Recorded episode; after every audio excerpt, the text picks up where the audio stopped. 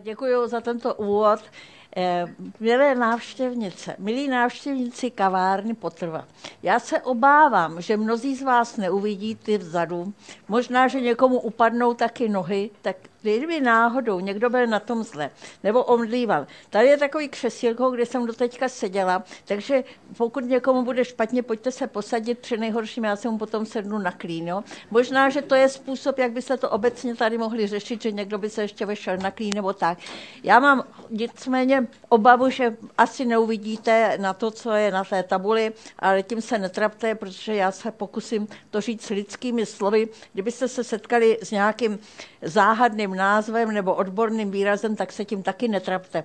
Já se pokusím to vysvětlit a v dotazech potom se můžete zeptat na cokoliv. Já jsem tohle, tu přednášku, nebo tohle jsem nazvala osvícený spánek, Don Kichot a skřivánci a sovy. To jsem tak nazvala proto, že se mně strašně líbilo, co se o spánku říká v Donu Kichotovi, což bylo napsáno asi před 400 lety. A já bych vás chtěla nakonec přesvědčit, že vlastně ten Cervantes byl úplně geniální a to, co vlastně eh, si myslel nebo napsal, že to platí do teďka. Takže budu mluvit o spánku, ale budu mluvit také o časovém systému a hlavně budu mluvit i o těch skřiváncích a sovách a budu mluvit i o tom, eh, jak se chovat, abychom hezky spali, abychom měli radost ze života a tak dále, protože myslím, že k radosti ze života patří dobře se vyspat. A tohle už si ve skutečnosti myslel dobrý Sancho Panza, jak všichni víme, služebník Dona Kichota, který říká, Dobrý skutek vykonal, kdo vynalezl spánek. Je to pláž zakrývající všechny lidské myšlenky, potrava zaplašující hlad, voda hasící žízeň, oheň zahřívající chlad, chlad zmírňující horko, dále všeobecně platný peníz, jimž si můžeme koupit všecko, váha a závaží, vyvažující stejně pastýře jako krále, hlupáka jako učeného. Takže Sancho Panza evidentně byl znalý jazyka, uměl se dobře vyjadřovat, ať služebný duch a hezky nám řekl, co teda si myslí o spánku, jak je to báječná věc. Já ten spánek samozřejmě bych pochopil, chápala i trošičku jako vědecky. Tady vyšla taková pěkná knížka o spánku od paní profesorky Nevšímalové Karla Šonky z první eh, lékařské fakulty poruchy spánku a bdění. Kdybyste někdo měl zájem poučit se, možná jestli někdo špatně spí, pořiďte si tuhle knížku, třeba přijdete na to, proč špatně spíte. Spánek je nutný pro každodenní obnovu činnosti mozku, k poznávací činnosti a řízení organismu. Myslím, že to je taková věc, s čím všichni budeme souhlasit, že má význam když řeknu synaptická plasticita, to znamená, jak se vlastně neurony domlouvají v tom mozku, jak je, se tam vytvářejí spojení mezi nimi obecně pro endokrinní funkci, obecně pro imunitní kompetenci organismu. Spánek je totiž něco, co skutečně je strašlivě důležité a obávám se, že pokud by někdo špatně spal, že by taky mohl eh, rychleji stárnout. Já tohle musím vám trošičku říct jenom proto, abyste si nemysleli, že to je jen tak, lehnout si do postýlky, zavřít oči, usnout a spát a ráno se probudit. Já vím, že si to nemyslíte, protože někteří z vás mají s tím problémy. Ale ten spánek, to je vlastně strašně složitá záležitost, protože ten spánek vůbec není jednotný, jak byste si představovali, že bdíme, spíme, bdíme, spíme, bdíme, spíme. To bylo krásné, ale my vlastně při tom spánku procházíme různými cykly. Já to tady mám nadepsáno ošklivě non, REM, což je non-REM a REM spánek. Já začnu s tím REM spánkem. Ten REM spánek to je něco takového mezi spánkem a bděním. Když spíme zrovna chvíli REM spánkem, tak to znamená, že třeba se nám zdají sny. My jsme vlastně trošičku takovým stavu probuzení a prožíváme to třeba, co jsme prožívali ve dne, nebo prožíváme nějaký zážitky a tak dále. Ale potom je spánek, který se nazývá non-REM. To znamená, že není REM. Ten REM spánek, proč se takhle hloupě jmenuje? On se jmenuje z anglického REM rapid eye movement, že rychle se vám hýbou bulvy. To samozřejmě vy se, když spíte, tak se na své bulvy nebudete dívat, ale někdo jiný se třeba na ně podívá a usoudí, že teď jste v tom REM, REM spánku. V zásadě se to, v jakém jste spánku, snímá také pomocí elektrických vln, pomocí elektroencefalografie, což jistě mnozí z vás slyšeli. A teď ten non-REM spánek. Tím non-REM spánkem usínáme. Ten non-REM spánek, to je to, do čeho padáme, když konečně se nám podaří usnout. A ten non-REM spánek má ještě čtyři stádia. Jedna, dvě, tři, čtyři, tak to se dobře pamatuje, že jo. Ale te, ten spánek 3 a 4, to je ten hluboký spánek. Když už spíte tím non spánkem 3, 3 a 4, tak to je ten spánek, že kdyby vám někdo vystřelil u ucha, tak pravděpodobně byste se ani nemuseli zbudit. To je ten nejhlubší spánek. A ono se to za tu noc střídá. Vy usínáte napřed tím non spánkem 1, 2, 3, 4 tři, čtyři napřed trvá dostatečně dlouho. Pak máte REM spánek a pak zase máte non-REM spánek 1, 2, 3, 4 a pak zase REM spánek a pak zase non-REM spánek 1, 2, 3, 4 a tak dále. Dohromady ten non-REM REM trvá asi 90 až 110 minut a to se vám třeba za noc vystřídá čtyřikrát, pětkrát, podle toho, jak do dlouho spíte. Že by, když šestkrát, tak už spíte pravděpodobně hodně dlouho. Čili myslet si, že spánek je něco naprosto jednoduchého, čemu všichni rozumíme, tak ani náhodou. A myslím si, že ani věci všemu vůbec ještě nerozumějí. A ten spánek, a to je důležité, ten spánek je řízen dvěma druhy mechanismů. Jeden ten mechanismus, který teda já zvlášť mám ráda, tak vás tím budu tady chvíli potom otravovat, je řízení cirkadiální biologickými hodinami v mozku. My máme v mozku biologické hodiny, ještě si o tom něco řekneme, a ty nám vlastně říkají, kdy spát, kdy nespat, kdy spát, kdy nespat. Ono vlastně nám jakoby koncentrují bdělost do určité doby, do doby denní a to, ten spánek do doby noční. Ale my máme ještě další řízení spánku a já to tady mám nazvané, že je to řízení homeostatické, dané předchozí bdělostí. Představte si, že někdo třeba nespí 10 hodin, nespí 12 hodin, nespí 14 hodin, nespí 16 hodin. Samozřejmě, čím déle nespím, tím bude ve mně více narůstat ospalost, ať už to bude záviset na těch biologických hodinách nebo ne. Protože po čase už budu tak unaven, když třeba nebudu spát třeba 16 hodin, 18 hodin, že všichni to známe ten stav, že usneme třeba na stanici tramvaje nebo si někdo eh, sedne eh, na trávu a už, už spinká a tak dále. To se říkalo o Napoleonovi. Ten spával 4 hodiny denně a říkalo se, že jemu stačilo kdyby si tady se v té tmavé kavárně určitě spí. Kdyby náhodou tady někdo z vás usnul, vůbec se nedivím, protože tamhle vzadu máte hodně tmu, je teplo a tak dále. E, nijak se za to nestyďte, budete v zásadě spát, budete vyhovovat homeostatickým požadavkům, protože bude vás nahromaděná obrovská potřeba spát, pravděpodobně jste třeba brzo vstávali nebo den byl těžký a tak dále. Čili spánek je řízen dvojím způsobem. A já si teď dovolím vám něco říct o tom řízení cirkadiáním. Já o tom řeknu ještě trošičku víc, ale když řeknu cirkadiální, tak abyste tomu rozuměli, to je z latinského cirka diem, okolo dne. To jsou vlastně takové rytmy spánek, bdění, spánek, bdění. Je to rytmus okolo denní, on není přesně denní a to si za chvíli ukážem. V zásadě to, že máme takovéhle rytmy, tak je dáno tím, že máme v mozku uloženy nějaké centrální hodiny. To, že tady mám napsáno, že jsou v suprachiasmatických jádrech hypotalamu, na to můžete samozřejmě zapomenout, to si stejně asi nezapamatujete, ale na tom je jedna úžasná věc. My máme skutečně v mozku uloženy hodiny v nějakých těch suprachiasmatických jádrech, ale představte si, že ta suprachiasmatická jádra, to jsou takové zhluky nervových buněk. Jsou dva zhluky nervových buněk na každé straně mozku jedny. A ten, eh, ty zhluky, ty mají okolo 20 tisíc, 30 tisíc, 40 tisíc nervových buněk, ale v tom mozku máte miliardy buněk. A přesto tyhle ty dva maličké zhluky vnucují celému organismu tu 24-hodinovou, zhruba 24-hodinovou rytmicitu. A ty hodiny těch suprachiasmatických jádrech jsou synchronizovány k 24-hodinovému dnu pravidelným střídáním světla a tmy. Jak se tak otáčí země koule okolo své osy, tak nám dělá tu radost, že chvíli máme světlo, chvíli tmu, chvíli světlo, chvíli tmu a tak dále. Všichni o tom samozřejmě dobře víme. Kdybychom to neměli, tak bychom vůbec nemuseli být synchronizováni, vůbec bychom náš den nemuseli nemusel trvat 24 hodin, jak si za chvíli řekneme. A co je na tom nejzajímavější, je to, že nemáme jen hodiny v mozku.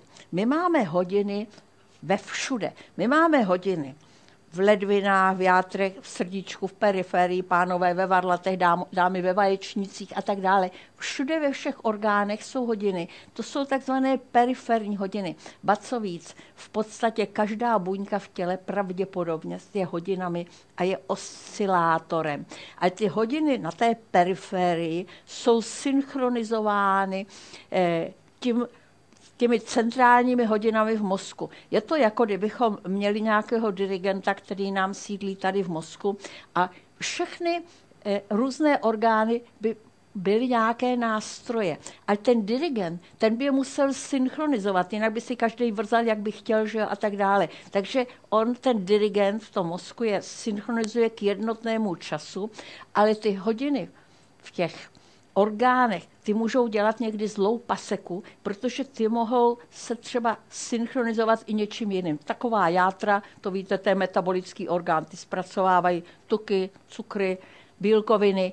A když dáte napapat třeba tomu tělu v nějakou nevhodnou dobu, třeba když je někdo noční jedlík, poleze do ledničky, tak najednou, kdyby to dělal každý, každou noc, tak se ty hodiny v játrech zesynchronizují k tomu, kdy je třeba je příjem potravy a najednou by celý váš organismus se desynchronizoval. O tom ještě řeknu víc. A teď, když mluvím o těch cirkadiánních hodinách, tak jenom abyste si tak uměli představit, jaké rytmy ty cirkadiální hodiny v mozku, v těch suprachiasmatických eh, jádrech řídí, tak určitě rytmus spánku bdění. O tom si budeme ještě povídat. V tělesné teplotě všichni víme, že máme nejvyšší tělesnou teplotu někdy mezi čtvrtou, šestou hodinou odpolední a nejnižší někdy před ránem. To víme z toho, že když si měříme, když jsme bohužel třeba nemocný, popadne nás chřipka a už si řekneme ráno, fajn, už jsem asi zdravý, už mám třeba jenom 36,8,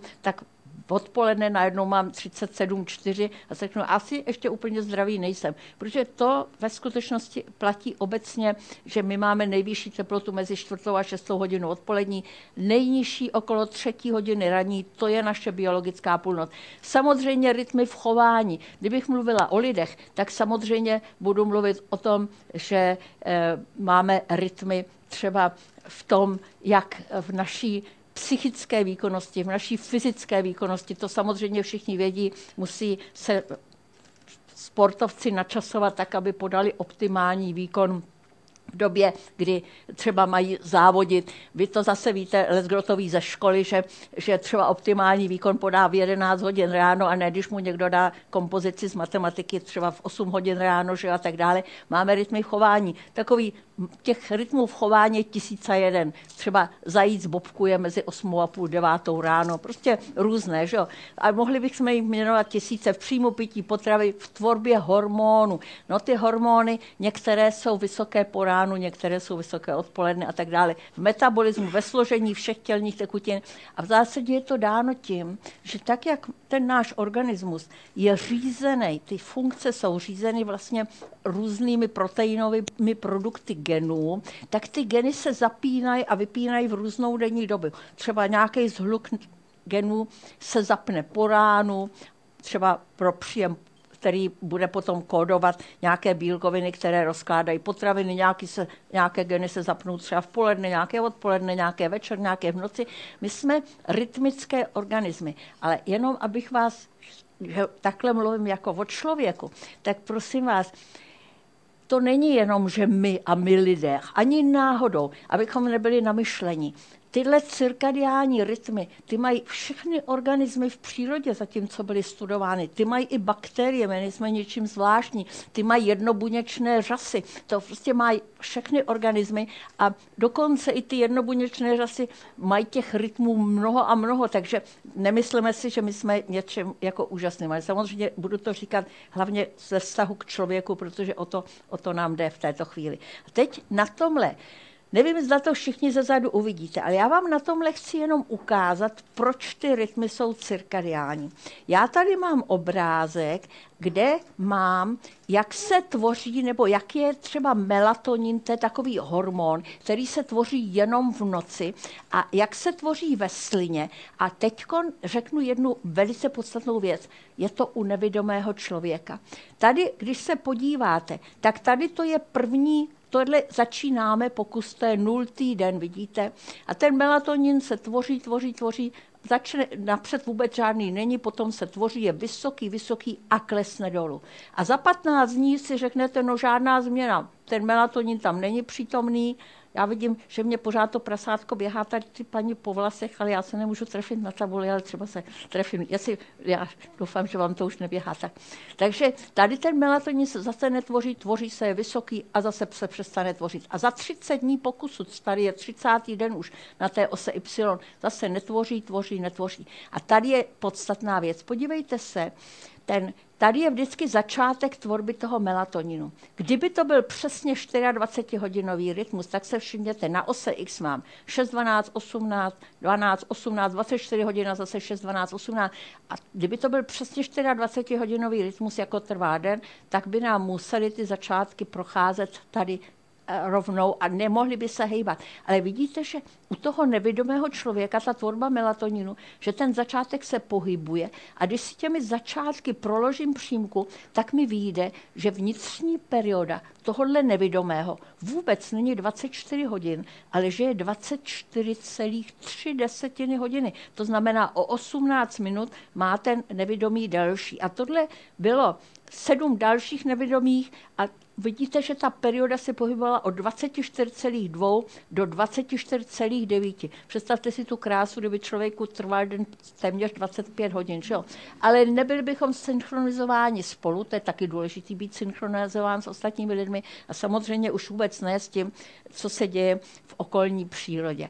A tady vlastně to, co jsem ukázala, bylo, já to ještě jednou možná ukážu, že tady se ta subjektivní noc tohohle nevidomého se posouvá. Napřed ta noc je asi jako mají ostatní lidi noc a končí někdy po 6. ráno, ale potom se posune a ten 30. den už je třeba začíná ta noc ve 3 ráno a končí někdy po 12. hodině. Když je melatonin vysoký, to stoprocentně máte subjektivní noc. Takže tady ta otázka, kterou já tady mám dole položenou, že o té subjektivní noci, tak tady jenom chci říct, že subjektivní noc se vůbec nemusí vždy shodovat se skutečnou nocí. Například u nevidomých, kteří prokazatelně nevnímají světlo, se vůbec ta subjektivní noc nemusí shodovat se skutečnou nocí. A já tady mám takový ty nejbanálnější eh, definice co je to subjektivní noc. Tak večer, že ospalo zrůstá, bych vám ani nemusela říkat. Že melatonin zrůstá, to jste už viděli, že jo. Že tělesná teplota klesá. To je něco, eh, co je dáno tím melatoninem, protože ten melatonin, ten se váže na ty cévky, on roztahne cévy na končetinách, proudí tam víc krve, jak tam proudí víc krve, tak se předává teplo do okolí a my vnitřně chladneme. To je sice smutná historie, že vnitřně chladneme, ale nejstudenější jsme teda okolo té třetí hodiny ráno, to je naše biologická půlnoc. Ale zase dobrá zpráva je, že před ránem ten melatonin klesá a jak ten melatonin klesá, tak zase naše tělesná teplota vzrůstá, my už se probouzíme zase se, se, s normální tělesnou teplotou a před ránem nám ještě vzrůstá takový hormon kortizol. Ten hormon kortizol nám vzrůstá mezi druhou a čtvrtou ráno. To je hormon nadledvinek, který nás připravuje na to, že ten den bude těžký, že musíme prostě se na to připravit. Víte, že kortizol, to jste slyšeli jste z mnoha románů, nebo kdo čete, čte třeba Kurta Voneguta Modré pondělí, že třeba když vyskočí doga a vyskočí přes plot, tak ve vás najednou ten kortizol vyletí nahoru. To je stresový hormon. Ale stejně tak, ten kortizol už zrůstá před ránem, v noci ho vůbec nepotřebujeme, protože to jsme v klidu a nic nás neruší. Ale před ránem už nás připravuje na ten těžký den. No a teď ta vnitřní perioda biologických hodin člověka. Já vás tím nebudu to tady obtěžovat, ale jenom řeknu jenom toto. Normálně se říká, že průměrná vnitřní eh, perioda biologických hodin člověka, kdybychom, ži, eh, kdybychom byli v neperiodickém prostředí, že by byla 24 celých zhruba dvě desetiny hodiny, což je, což je 24 hodin 12 minut. Ale ve skutečnosti já naprosto věřím tomu, že my jsme pořád ovlivněni zpětně tím světelným režimem, v který žijeme. A já věřím tomu, že, že to, kde skutečně se projeví průměrná perioda člověka, že je právě u těch nevědomých. Protože ty nevědomí nikdy nebyli nějakým způsobem ovlivnění nějakým světelným režimem a ta průměrná perioda u nevědomých v průměru je 24,5 hodiny a to rozmezí je od 24.13 do 24.92, ale podstatné je, že my většinou jako lidé máme periodu delší než 24 hodin. A za chvíli vám řeknu, jak, co s tím teda děláme. Protože my máme tendenci se spožďovat. To určitě všichni víte, že dejme tomu, když, no, že, má, že máme tendenci se spožďovat, že máme tendenci jít později spát, později vstávat, o Vánocích je to patrné, o prázdninách je to patrné. Je to patrné i během soboty a neděle, ta naše tendence se spožďovat. Máme mezi námi málo skřivánků, kteří mají tendenci se předbíhat. Mezi náma jsou takový živočichové, ale proč bychom se s nimi měli srovnávat? Třeba myš domácí. Ta má vnitřní periodu 23,6 hodiny. To je vlastně je to myš skřivánek, že jo? protože ta naopak má tendenci se předbíhat. Že jo? Ale nás zajímá přeci jen víc trochu ten člověk. A teď, co vlastně je ta synchronizace? Představte si, že každý organismus má nějakou vnitřní periodu. Já tu vnitřní periodu tady mám nazvanou tau. A teď, kdybychom byli v neperiodickém prostředí, třeba ve stálé tmě a žádná tep, teplota by se venku neměnila a nic, nic by se neměnilo, stále pořád stejné prostředí. Tak my bychom volně běželi časem, tak jako tam běžel ten nevědomý člověk, že si přetáčel den noc a noc den. Ale my máme to štěstí, že žijeme v prostředí periodickém a to periodické prostředí má periodu eh, T, 24 hodin a to vlastně ta ten nějaký vnější synchronizátor strhává ty naše biologické hodiny a strhává tu periodu těch hodin tau přesně na 24 hodin. Co si myslíte, že bude ten silný vnější synchronizátor? světlo. Já, protože jste to slyšeli z moc, slyšela z více stran, tak já bych vám sice už ráda dala tu knihu, ale já vám ji dám až na konci, jak já ještě počkám. Jo. Tak, to je to, tak je to samozřejmě světlo, je to pravidelné střídání světlo tma, ale je to ta světlá část ne naprosto jednoznačně. A teď my jako lidé máme většinou tu periodu vnitřní větší než 24 hodin. My se denně musíme předběhnout. Je to jako kdybychom měli, třeba kdyby se nám spožďovaly hodinky, což dneska ty hodinky jsou tak dokonalé, že se nespožďují, ale kdo z nás je tady tak starý, já se obávám, že jsem nejstarší, tak já si na to ještě pamatuju, že jsem musel třeba, než jsem šla spát, že jsem si hodinky vždycky natahoval, že se mi třeba spožďovaly o pět minut, předbíhaly o pět minut. Jenomže tady u těch našich vnitřních hodin je to víc. Takže my potřebujeme, aby se nám ty naše, denní, eh, naše vnitřní hodiny předběhly. Když má eh, někdo případně periodu kratší než 24 hodin, nějaký extrémní křivánek, a obávám se, že jsou tak stací asi tak 5% populace, jo, tak ty se musí naopak denně spozdit. A ten systém synchronizace světlem, já vám to nebudu vykládat na té molekulární úrovni nebo tak, ale je, tohle je důležité, co tady je napsáno, protože nám to řekne, jak se máme chovat, abychom byli skutečně dobře synchronizováni. Rozhodně se nebojíme světla během subjektivního dne, protože když vylezete na sluníčko třeba v poledne, tak buďte klidní, že se vám s těmi vašimi vnitřními hodinami nic nestane, že se vám nenastaví. Ale když byste se dlouho vystavovali intenzivnímu světlu z večera a v první polovině noci, tak se vám ty hodiny budou spožďovat. A to budete potřebovat ve skutečnosti, když poletíte na západ. Když poletíte třeba z Prahy do New Yorku, rozdíl 6 hodin, oni tam mají ten čas spožděný proti nám, tak budete potřebovat když vylezete třeba z letadla, eh, třeba našeho času, třeba eh, v 18 hodin večer, tak vlastně eh, v 18 hodin večer našeho času, tak tam budou mít teprve 12 hodin. A vy, budete, vy se budete snažit dlouho ještě zůstat na sluníčku, aby na vás působilo světlo dlouho do večera, aby se vám ty hodiny rychle spozdili, abyste se rychle přizpůsobili. To je taky důležité, třeba když naši sportovci cestují tamhle do Soulu na olympijské hry nebo zase třeba do Ameriky. Podle toho se musí zařizovat.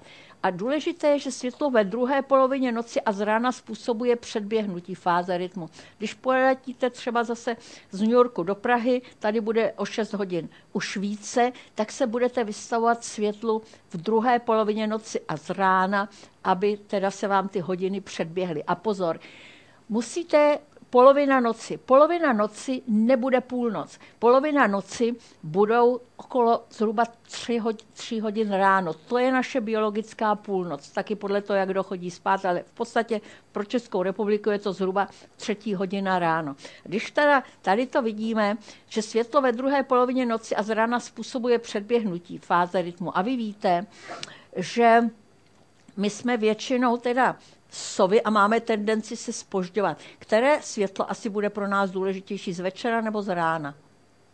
Z rána. Z rána. To je hrozně důležité.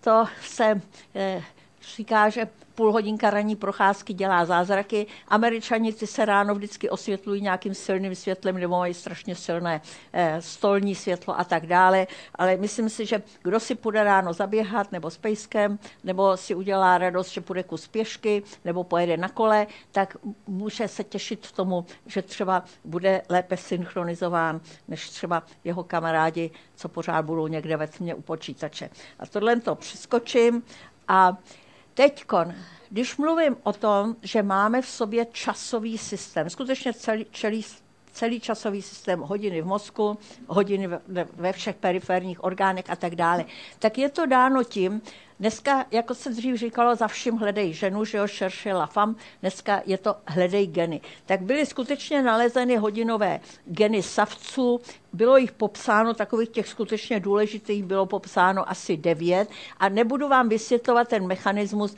že jsou to nějaké transkripčně translační zpětnovazebné smyčky, protože co bychom z toho měli ten první gen, který byl objeven, asi vás nepřekvapí, že byl nazván přímo klok a to, byl, to bylo v roce 1996, což si můžete, u savců, což si můžete myslet, že to je v době, kdy jste se ještě někteří z vás ani nenarodili, naši neci myslí, že to bylo objeveno poměrně hodně pozdě. Ale to jsou hodinové geny savců, které jsou zodpovědné za tu zhruba 24-hodinovou rytmicitu. Ale ono potom jsou stovky a stovky genů, které jsou kontrolované hodinami. Které jsou kontrolované těmi hodinami, to znamená, že ty hodiny je ovlivňují, kdy teda přesně se zapnou, kdy se vypnou, kdy budou němé, kdy naopak budou aktivní a tak dále. A když se objevily tyhle ty právě hodinové geny, pardon, když se objevily ty hodinové geny, tak eh, se teprve přišlo na to, že vlastně ty naše všechny orgány, že jsou hodiny, protože se objevilo, že tyhle ty geny se zapínají rytmicky, zapínají, vypínají, zapínají, vypínají, zapínají, vypínají, zhruba 124 hodinou periodicitou ve všech teda tělesných orgánech. Ale přece, a víte, co je hrozně důležité, ono by člověk řekl, tak dobře, tak proč zrovna ledviny nejsou ty hlavní hodiny, proč to nedirigují ledviny, proč se to diriguje z mozku. A tady je vidět, jak je strašně důležitá komunikace, protože ty jednotlivé buňky, které taky oscilují, v těch ledvinách, nebo v srdíčku, nebo v plících, oni spolu dostatečně nekomunikují. On každá z nich, z těch buněk má tendenci jedna mít třeba periodu 24,1 desetiny hodiny a druhá třeba 23,6 a třetí pomalu 25 hodin. A jediné buňky, které spolu skutečně komunikují, jsou ty buňky v tom mozku, v těch suprachiasmatických jádrech, v těch biologických hodinách, protože potom je potamtud skutečně strašně silný, já bych řekla, cirkadiální výstup, to znamená ten zhruba 24-hodinový. Čili když chci mít nějakou sílu, vy svatoplukovi pruty, držet spolu a komunikovat. Komunikovat, protože vykomunikovat něco dohromady spolu. Proto jsou ty hodiny tak silné právě v tom mozku. A když byly už teda známé ty eh, hodinové geny, tak byla taková otázka, zda si jsou ty hodinové geny zodpovědné za to, z jaký jsme chronotyp. A teď řeknu skřivánci versus sovy, to je hodně populárně řečeno. Ale chronotyp tomu rozumíte tak, že chronos je řecký čas, čili jaké jsme jaký jsme časové, časové eh, typy. To znamená, někdo třeba bude skutečně skřivánek, někdo bude úplná sova a někdo bude něco mezi tím. A zda teda ty hodinové geny za to mohou. To se zdálo docela zajímavé. A zajímavý je, že na tom jako první, kdo na tom jako něco udělal, byla nějaká skupina vedená ptáčkem. Ale já tady mám napsáno ptacek versus ptáček a to je moje taková historka, na ní jsem pišná, ale už jsem na ní pišná být přestala, protože ten ptáček byl první, který použil k zjištění, zda hodinové geny jsou zodpovědné za náš chronotyp, tak první se na to podíval. To už opublikoval v roce 1999, další práci, moc prací už na tom udělal, jednu takovou slavnou sel a tak dále, první práci v Nature Medicine, to je taková nej, jeden z nejlepších jako e, světových vědeckých časopisů. Já když jsem toho ptáčka poznala někde v Americe a na nějaký si konferenci a byla jsem tam, jako měla jsem řídit nějaký sympózium přesně k tomu spánku, tak on tam byl napsaný jako Louis Ptacek. A já jsem za ním šla slušně a říkala jsem, prosím vás, jak vás mám přečíst, jako ptejsík nebo tak. A on říkal, ne, vyslovujte mě normálně, ptáček, samozřejmě anglicky. A já jsem, já jsem se trochu podívala a říkala jsem, a jako pán radši být z Čech, to jsem takhle neřekla, řekla jsem, dědeček nebo pradědeček nebo někdo byl z Čech a, nebo z Česka a on říkal, ano, že dědeček se přistěhoval do Ameriky a že on už vůbec teda eh, česky neumí. A já jsem mu se ho zeptala, jestli by mu nevadilo, kdyby ho napsala s čárkou s háčkem. A on řekl, ať ho klidně napíšu s čárkou s háčkem, pak jsem napsala na tabuli ptáček, rovná se small bird, on s tím byl taky spokojen. A Teď, ale teď přijde ta smutná část historie, protože on je vyloženě strašně dobrý badatel. Jo? A On byl potom tak laskav, že se asi sedm let, ještě naposled v tom sel v roce 2007 se skutečně psal s ptáčkem, s šárkou a s háčkem. Pak ho zřejmě naše diakritická znamenka přestala těšit. Já se nedivím, ono to dělá docela problémy jako v literatuře, že v nějaký v angličtině a začal se už zase ptát, psát jenom ptáček. A co ten ptáček udělal? Ten ptáček si vzal takovou rodinu, která byla jako vyloženě rodina skřivánčí, prostě strašně brzo ráno vstávali ve čtyři hodiny, vstávali babička, vnučky, prostě celá rodina a tak dále. A e, e, zase brzo samozřejmě chodili spát. A srovnával to s kontrolami. Ta, kon, ty kontroly já tady mám označený jako K a tu rodinu mám označenou F, což je z toho jako family, ale tak ono bych mohla říct ten celý název. Ale, takže kontrola a tak dále. Začátek spánku, jo. Kontrolní ve 23.10, to je asi jako my chodíme tak spát, že jo. Rodina chodila spát 19.25. Konec spánku, jo. Eh, vstávali, protože to je v Americe, vstávali později než my v 7, 44, tahle rodina už ve 4,18. A teď tady máme ty REM a non-REM spánky, ty si nemusíte číst, ale všechno to bylo posunutý od 3 a půl, o 4 hodiny. A teď jsme u začátku melatoninu. A ten melatonin, to je skutečně začátek subjektivní noci. Tak u těch kontrol 21 hodin 21 minut a u té o té rodiny to bylo 17.31. No jistě chápete, že chodili spát se slepicemi, že jo? Protože když, někdo, když někomu jde melatoní nahoru, no tak už mu začíná noc. A teplotní minimum, ta rodina, ta kontroly to měly ve 3.35, to je biologická půlnoc v Americe. Oni později chodí spát, později stávají. A tyhle, tyto, ta rodina to měla už před půlnocí, když mi ukázala vůbec nejdál, měli to ve 23 hodin 22 minut. A tady a teď se hledal vyník. Je někde na nějakém genu nějaká změna a našla se taková maliličká změna v jedné bázi na, na, na jednom hodinovém genu, na hodinovém genu per dvě, ale teď si řeknete, aha, tak když je někdo extrémní skřivánek, tak má tenhle gen pozměněn. Ale teď si představte, že těch genů důležitých je devět. Může být pozměněn jeden gen, může být pozměněn druhý gen, může být pozměněn třetí gen, můžou být pozměněny dva geny, tři geny a tak dále. Čili ta naše variabilita v tom, jak máme tu periodu nastavenou, jestli někdo bude mít třeba 24,1, někdo třeba 24,5 a někdo, nedej bože, dokonce 23,8, tak eh, tahle rodina mezi náma měla 23,6, ta se nechala změřit babička, to je velice obtížné to změření a zjistilo se, že má jenom 23,6 hodiny tu periodu. Tak vlastně skutečně eh, můžeme říct ano, je to dáno geneticky. A teď se podíváme, že možná to nebude jen tak jednoduché, protože to jsme si doteďka říkali jenom o tom řízení spánku cirkadiáním z biologických hodin v mozku, kde v zásadě na, na základě různých příkazů z těch biologických hodin se ta naše bdělost krystalizuje v tom dnu a ten spánek v té noci. Jenomže ty cirkadiální hodiny, jak tady mám napsáno, konsolidují dobu bdělosti. Jenomže teď ještě přichází v úvahu jedna věc a to je naše únava. My se každý taky unavujeme trošičku jinak. Někdo bude unavený už 6 hodin po té, co se probudí, už zívá, někdo po 8 hodinách ještě zívat vůbec nebude, někdo začne zívat ve 12, někdo začne zývat 14 hodin po tom, co se probudí a někdo ještě 16 hodin po tom, co se probudí, bude úplně, bude úplně čerstvý. Protože v závislosti, protože jsme i v tomhle různí, v závislosti na době po probuzení, to nám všem narůstá tlak na spánek. To je ten homeostatický tlak, abychom vyrovnali, že jsme už dlouho nespali. A večer je ten spánek nejvyšší. A měřítkem toho tlaku je, jak dlouho se trváváme hned potom, když usneme v tom non spánku 3 a 4, to je taky zvaný spánek pomalých vln a to je ten spánek, kdy spíme nejhlouběji.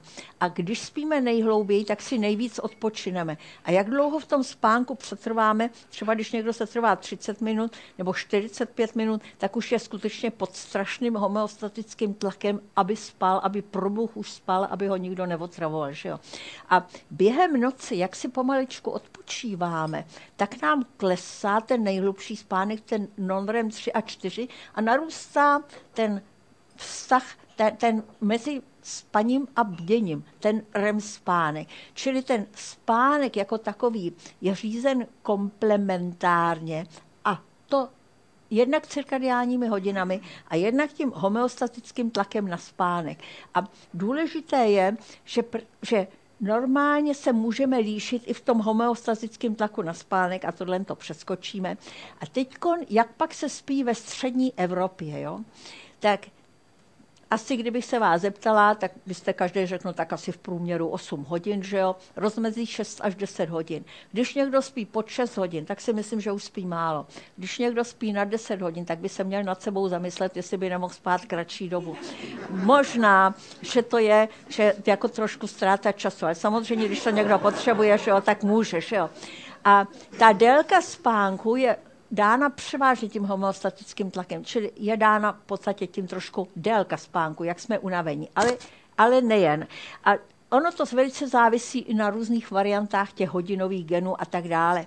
Ten spánek je strašně důležitý, ale my pořád hledáme, jaká je optimální doba spánku. Pro každého trošičku jiná. A hlavně, my si musíme uvědomit, že v zásadě eh, to se mění v závislosti na to, v jakém století ta společnost zrovna žije. Když mu třeba nějaký, nějaké naše předky, jo, třeba ve středověku, když se podíváte na to, jakými třeba prostředky oni kosili třeba pole, že to dělali ručně srpy, takhle lezou při zemi a takhle sekají že jo, jednotlivý, jednotlivý ty klasy. Tak oni museli skutečně v letě pracovat pokud zrovna nebyli šlechtici a tak dále, museli pracovat od slunka východu do slunka západu, aby to kole, pole pokosili. Oni měli skutečně 16 hodin, třeba v létě, kdybych to vzala tady na naší, na naší jako délce zeměpisné, tak oni měli třeba 16 hodin intenzivního světla a 8 hodin tmy. Ono jim to vlastně tu noc jako ten, tu dobu spánku zkracovalo. Stejně jako takhle dlouhé osvětlení zkracuje tu dobu toho melatoninu. Ten melatonin taky určuje, jestli je den dlouhý nebo krátký a tak dále. A u těch našich předků to bylo taky takové. V letě mohli spát kratší dobu, v zimě spali delší dobu a hospodář hospodyňou leží sobě pod perinou, všichni známe Erbena, že jo, jak to tak bývalo, protože v zimě nebylo, nebylo co dělat. Čili lidi nespali třeba v letě a v zimě stejně. A my jsme takový trošičku už z růdičky, my ne, vůbec nevíme, co se venku děje, pořád všichni pracují, sedějí u počítače, že jo, z 16 hodin světla, 8 hodin tmy, nebo třeba další dobu světla a tak dále. A my v zásadě a hledáme pro Boha, jak dlouho máme spát. No asi jak dlouho jsme unavení, že jo, tak toho můžeme využít. Ale když někdo skutečně spí málo, tak to může vést k obezitě. A není to proto, že by spal málo, a takže by už, dejme tomu, když dlouho budu sedět do noci u nějaké práce, tak pořád budu chodit do ledničky, co pak mi tam ještě zbylo. Že jo?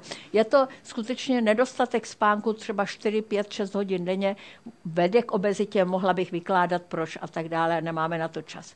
A teď, jak teda ten spánek je ovlivněn světlem, tak světlo že to světlo působí na ten celý časový cirkadiální systém, to už jsme si řekli.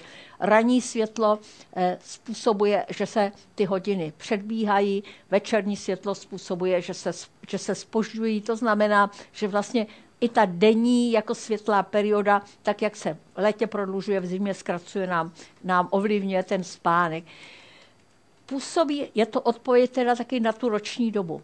A taky ten, to světlo působí tak, když eh, byste ho v noci měli nějaké intenzivní světlo, že vám způsobí, že vám poklesne ten váš vysoký melatonin. To by bylo trošku nepříjemné, protože když vám poklesne melatonin, tak eh, si eh, se vám eh, zase přestane dávat to teplo do okolí, zase se vám ty cévky zase stahnou a to vnitřní teplo vám bude stoupat a zbytečně se probudíte. Čili v noci se vystavovat intenzivnímu světlu je trochu zbytečné, ale o tom si ještě něco řekneme. A ještě jedna strašně zajímavá věc. Jak to světlo vnímáme. My to my normálně všichni jsme se ve školách učili, že vidíme proto, že máme v sítnici fotočivé buňky, tyčinky, čípky a e, že ta, ten fotobarvivo, teda fotopigment e, v tyčinkách je rodopsín a v, e, tě, naopak v čípkách, že to jsou tři různé, různá barviva. A potom ta informace o tom osvětlení jde nervovými spojí do zrakové kůry, tam se nám tvoří obraz. Ale ukázalo se, že ve skutečnosti ta synchronizace, to jsem zmáčkla něco jiného, ta synchronizace, že může jít úplně ještě přes, nějakou, přes nějaké jiné fotočivé buňky, na to se přišla asi před pěti lety a je tam úplně jiné, jiný fotopigment a ta informace jde přímo do toho, do toho místa v mozku, eh, kde máme ty biologické hodiny. A pozor, jde ještě na jiná místa v mozku a může ovlivňovat kromě těch vlastních biologických hodin, tak může ovlivňovat naší náladu, může ovlivňovat náš imunitní systém. Je hrozně důležité, abychom měli dostatečně světla. Nebojte se vnějšího osvětlení. Všichni teď se bojí, aby, nedej bože, neměli nějakou rakovinu kůže, že jo, nějaké nádorové onemocnění a tak dále, aby, aby takzvaně nepřebrali. Tak nepředpokládám, že tady je někdo, kdo se namaže nějakým krémem s vysokým faktorem, ale hned si na písek a bude tam ležet celý den. Tak to by bylo trošku nešikovní. Ale nicméně, když speciálně, když je podzim, když je zima, když vyleze sluníčko, jděte se projít. My intenzivně potřebujeme vnější přírodní osvětlení, aby, abychom se dobře synchronizovali, abychom měli dobrou náladu. Všichni, všichni taky dobře vědí, že když je hezky, že máme hned tu náladu o něco lepší. Tak, já tady mám ty světločivé buňky, jak teda působí na tu synchronizaci. Důležité je, že světločové buňky máme tyčinky, čípky plus ty speciální buňky jenom na tu synchronizaci a v zásadě je to redundantní systém. Aspoň jedno tam musí být, abychom mohli být synchronizováni s 24 hodinovým dnem a když vyřadíme tyčinky, když vyřadíme čípky a když vyřadíme ty speciální buňky, tak už nemůžeme být synchronizováni a budeme volně běžet časem. To se může samozřejmě stát některým nevidomým jedincům, eh, že už vůbec nemají jaký, jakoukoliv informaci o světle a potom mají problém s tím se zesynchronizovat s ostatní společností. A Teď ještě je důležité vědět něco trochu o vlivu různých vlnových délek na ten časový systém a nakonec i na to naše spaní. Jo?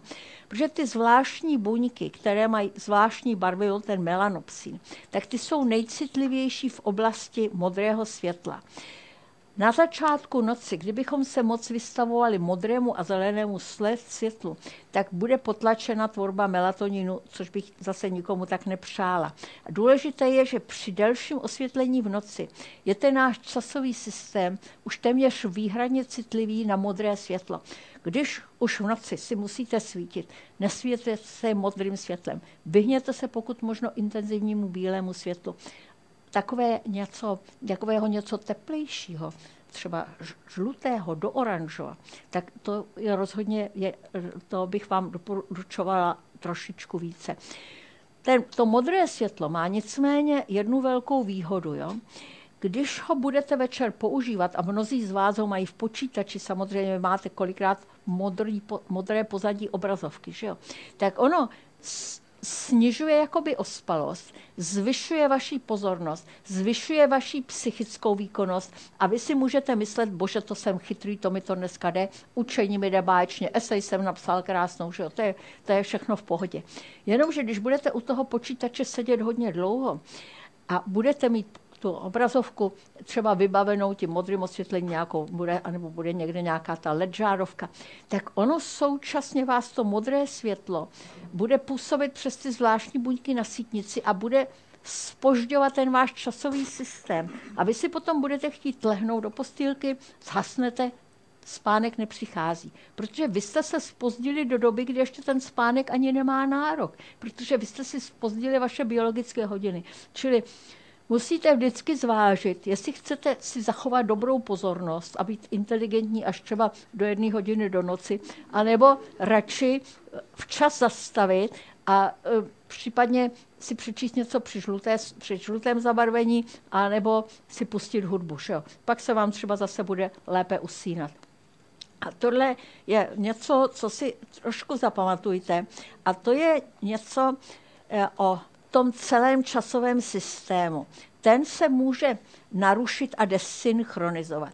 Desynchronizovat se může tak, že nebude ten váš čas, ten čas, co bude ukázán na těch hodinách va, vašich vnitřních, nebude souhlasit s časem vnějším. To se vám může stát samozřejmě při přeletech přes časová pásma, při směném provoze, to je to, to, je to nejběžnější. Ale taky se současně může stát ještě jiná věc. Současně se může stát, že tak, jak, máte, jak vám ty centrální hodiny synchronizují ty vaše periferní hodiny, aby všechny vlastně k jednomu času, tak se vám může stát, že když třeba budete, budete chtít papat v noci, takže třeba se vám najednou ty hodiny v játrech zesynchronizují k tomu pravidelnému příjmu potravy v noci, že jo, v literatuře Night Eaters, takže nebuďte Night Eaters. A, a najednou se ty hodiny budou desynchronizovány s ostatními hodinami v těle. Mezi námi i ty přelety přes časová pásma, to není žádná legrace, protože se vám nejrychleji třeba během dvou, tří, čtyř dnů přizpůsobí nové změně času se přizpůsobí ty hodiny v tom mozku, protože ty jsou přímo na tom příjmu světla, takže ty vám jako se přizpůsobí nejrychleji. Ale játra se přizpůsobí později, plíce budou pokulhávat třeba ještě víc a budete chvíli takovém systému, že nebudou vaše orgány všechny synchronizovány k jednomu času. Tomu potom, potom budete mít nějaké problémy, eh, třeba eh, zažívací, anebo spánkové a tak dále. Mluví se samozřejmě o jetlagu, že jo? jak všichni cestovali, cestovali lidi vědí a tak dále. Tak na to, na to pozor desynchronizuje a zeslabuje se ten systém také při stárnutí a ve, obecně při poruchách spánku, a když se špatně spí. A tady bych jenom řekla, ta, při tom stárnutí buďte všichni laskaví na vaše dědečky, babičky, pravaděbičky, pradědečky, protože ty potřebují hodně světla. Oni už třeba ta sítnice, už mají třeba trošku zákal, už toho světla tolik nevnímají. Navíc třeba, když jsou ponecháváni ve tmě, když už třeba nevycházejí, když ani rodina nemá tu sílu, aby je dotlačila k oknu, aby byli na světle, tak potom oni mají problém s tím spaním. A jakmile je, eh, a ten spánek je fragmentovaný a tak dále, a jakmile slábne časový systém, že slábne rozdíl mezi tím, jaké jsou funkce aktivní ve dne, jaké jsou v noci, jak je vysoký melatonin ve dne, jak je v noci, jak je třeba vysoká teplota ve dne, jak je vysoká vnitřní teplota v noci, tak jakmile ten časový systém slábne, tak to může už vést potom k různým poruchám a hlavně k nádorovým poruchám. Já tady mám napsány důsledky narušení a desynchronizace časového systému, že jakmile je ten časový systém narušen, zesláblý a tak dále, desynchronizovaný, tak je zvýšené riziko spánkových poruch, metabolických poruch, psychických poruch, nádorových a kardiovaskulárních onemocnění, oslabení imunitního systému. Téměř bych se vás zeptala, co nám ještě chybí, že jo? Třeba je, jako důležité je to i při depresích a tak dále. Můžete se potom na to zeptat. Prostě je to strašně důležité mít silný eh, ten systém. A předpoklad dobrého zdraví a dobré nálady je udržovat pravidelnou životosprávu. Na to všichni milé rádi zapomínají. Že jo? Věděli to naše prababičky ještě, že se musí pravidelně chodit spát, pravidelně vstávat a tak dále. My na tohle to už jsme hodně zapomněli. Co se stane, když nedodržuju pravidelnou životosprávu? Jednou jdu spát 9 večer, jednou jdu spát v jednu v noci a tak dále. Takhle si to střídám. Ten organismus musí být synchronizován s tím vnějším ne tak, abych ta činnost, kterou zrovna chci dělat, aby ten organismus byl na ní připraven. Když třeba budu pořád spát, třeba budu chodit spát ve 12 a vstávat třeba ve 8 ráno a najednou si natáhnu budíka a řeknu si, fajn, teď si přivstanu, ve 3 ráno začínám se učit, že jdu do toho. Tak v podstatě pro tomu organismu udělám strašný stres, protože v tom okamžiku v tři hodiny ráno ten organismus na to vůbec není připravený. Melatonin má ještě vysoký, kortizol je nízký, tělesná teplota je strašně nízká a tak dále. A já najednou chci od toho organismu, aby zafungoval tak, jako kdyby byl optimálně zrovna jako k tomu připraven. Ne. Takže udržovat pravidelnou životosprávu, vykonávat činnost v době, kdy je na to ten organismus připraven. A já tady mám ještě poslední, a nemám k tomu teď obrázek, který ráda ukazuju, být zesynchronizován se svým partnerem a, nebo partnerkou. Uvědomte si, že váš partner nebo vaše partnerka může mít na svých vnitřních hodinách úplně jiný svůj subjektivní čas než vy. Bude třeba později chodit spát, později vstávat a tak dále. A vy třeba budete skřivánek, partner sová nebo obráceně. A teď co se stane? Skřivánek usne, partner se s ním bude chtít bavit, skřivánek má subjektivní noc, partner má smůlu, bude mít dojem, že city už vyhasly, že jo. A naopak skřivánek se ráno probudí, partner spí, partnerka spí, že jo. Skřivánek se bude chtít bavit, nesetká se s dobrým, protože s dobrou odezvou, protože ještě partner, partnerka má svou subjektivní noc zase potom se to vyčítá city že, a tak dále. Není to tak. Musíme respektovat vnitřní čas jiného. Myslím, že pro dobro vztahů, rodiny a tak dále. Není na to být zesynchronizován a společně vstávat, společně chodit spát a tak dále. Má to něco do sebe. Samozřejmě, kdo je tady řidič taxiku, tak si nemůže většinou pomoct. Že jo? Ale když nejste zrovna řidiči taxiku, tak by se to mohli zkusit. A předpoklad dobrého spánku, výkonu a nálady. Prosím vás, jasné světlo během dne, zvláště ráno. To je to, co nás většinou synchronizuje, protože většinou jsme ty spíš ty sovy. A tohle nás zesynchronizuje k 24 hodinovému dnu, protože to ranní světlo způsobuje předbíhání. Stlumené světlo před pravidelným usínáním, nejasné obrazovky, nekoukat pět hodin třeba večer na nějaký modrý, na modrou obrazovku. Při probuzení v noci nerozsvíťte všechny světla v bytě, nemějte tam strašně silné zářivky a tak dále. Vyplatí se už spíš to stlumené žluté světlo a tak dále. A vyhýbejte se modrému světlu před tím spaním. A teďkon, teď se zase vrátíme k tomu Donu Kichotovi. Jo? Ten Don Kichot samozřejmě tomu Sančovi Pancovi jako svýmu služebníkovi dával rady. A říkal mu, tvůj spánek budíš umírněný, neboť kdo nevstává ze sluncem, neužije dobře dne. A pamatuj si, Sancho, že píle je matka zdaru. Tak tomu sice hez, řek hezky. A teď je otázka, jestli ten Don Quixote už věděl, když bádal, šikal, ať se teda vstává s tím sluníčkem, tak že lidi většinou potřebují to ranní světlo to osvětlení k synchronizaci svého časového systému. Ale pořád si nejsem jistá, že to věděl ten Don Quixote lepší než ten Sancho Panza, protože já vlastně nevím, kdo z nich dvou se vyspal líp.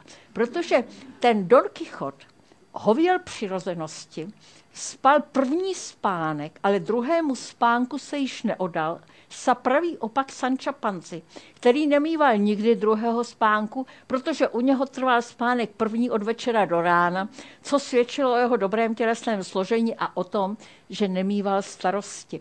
A to je vlastně asi nejdůležitější rada, co je dal, dobrý, další předpoklad dobrého spánku. Nemějte starosti. Takže nemějte starosti a teď to, ať, se, ať se vám dobře spí. Je to moc důležitý. Děkuju.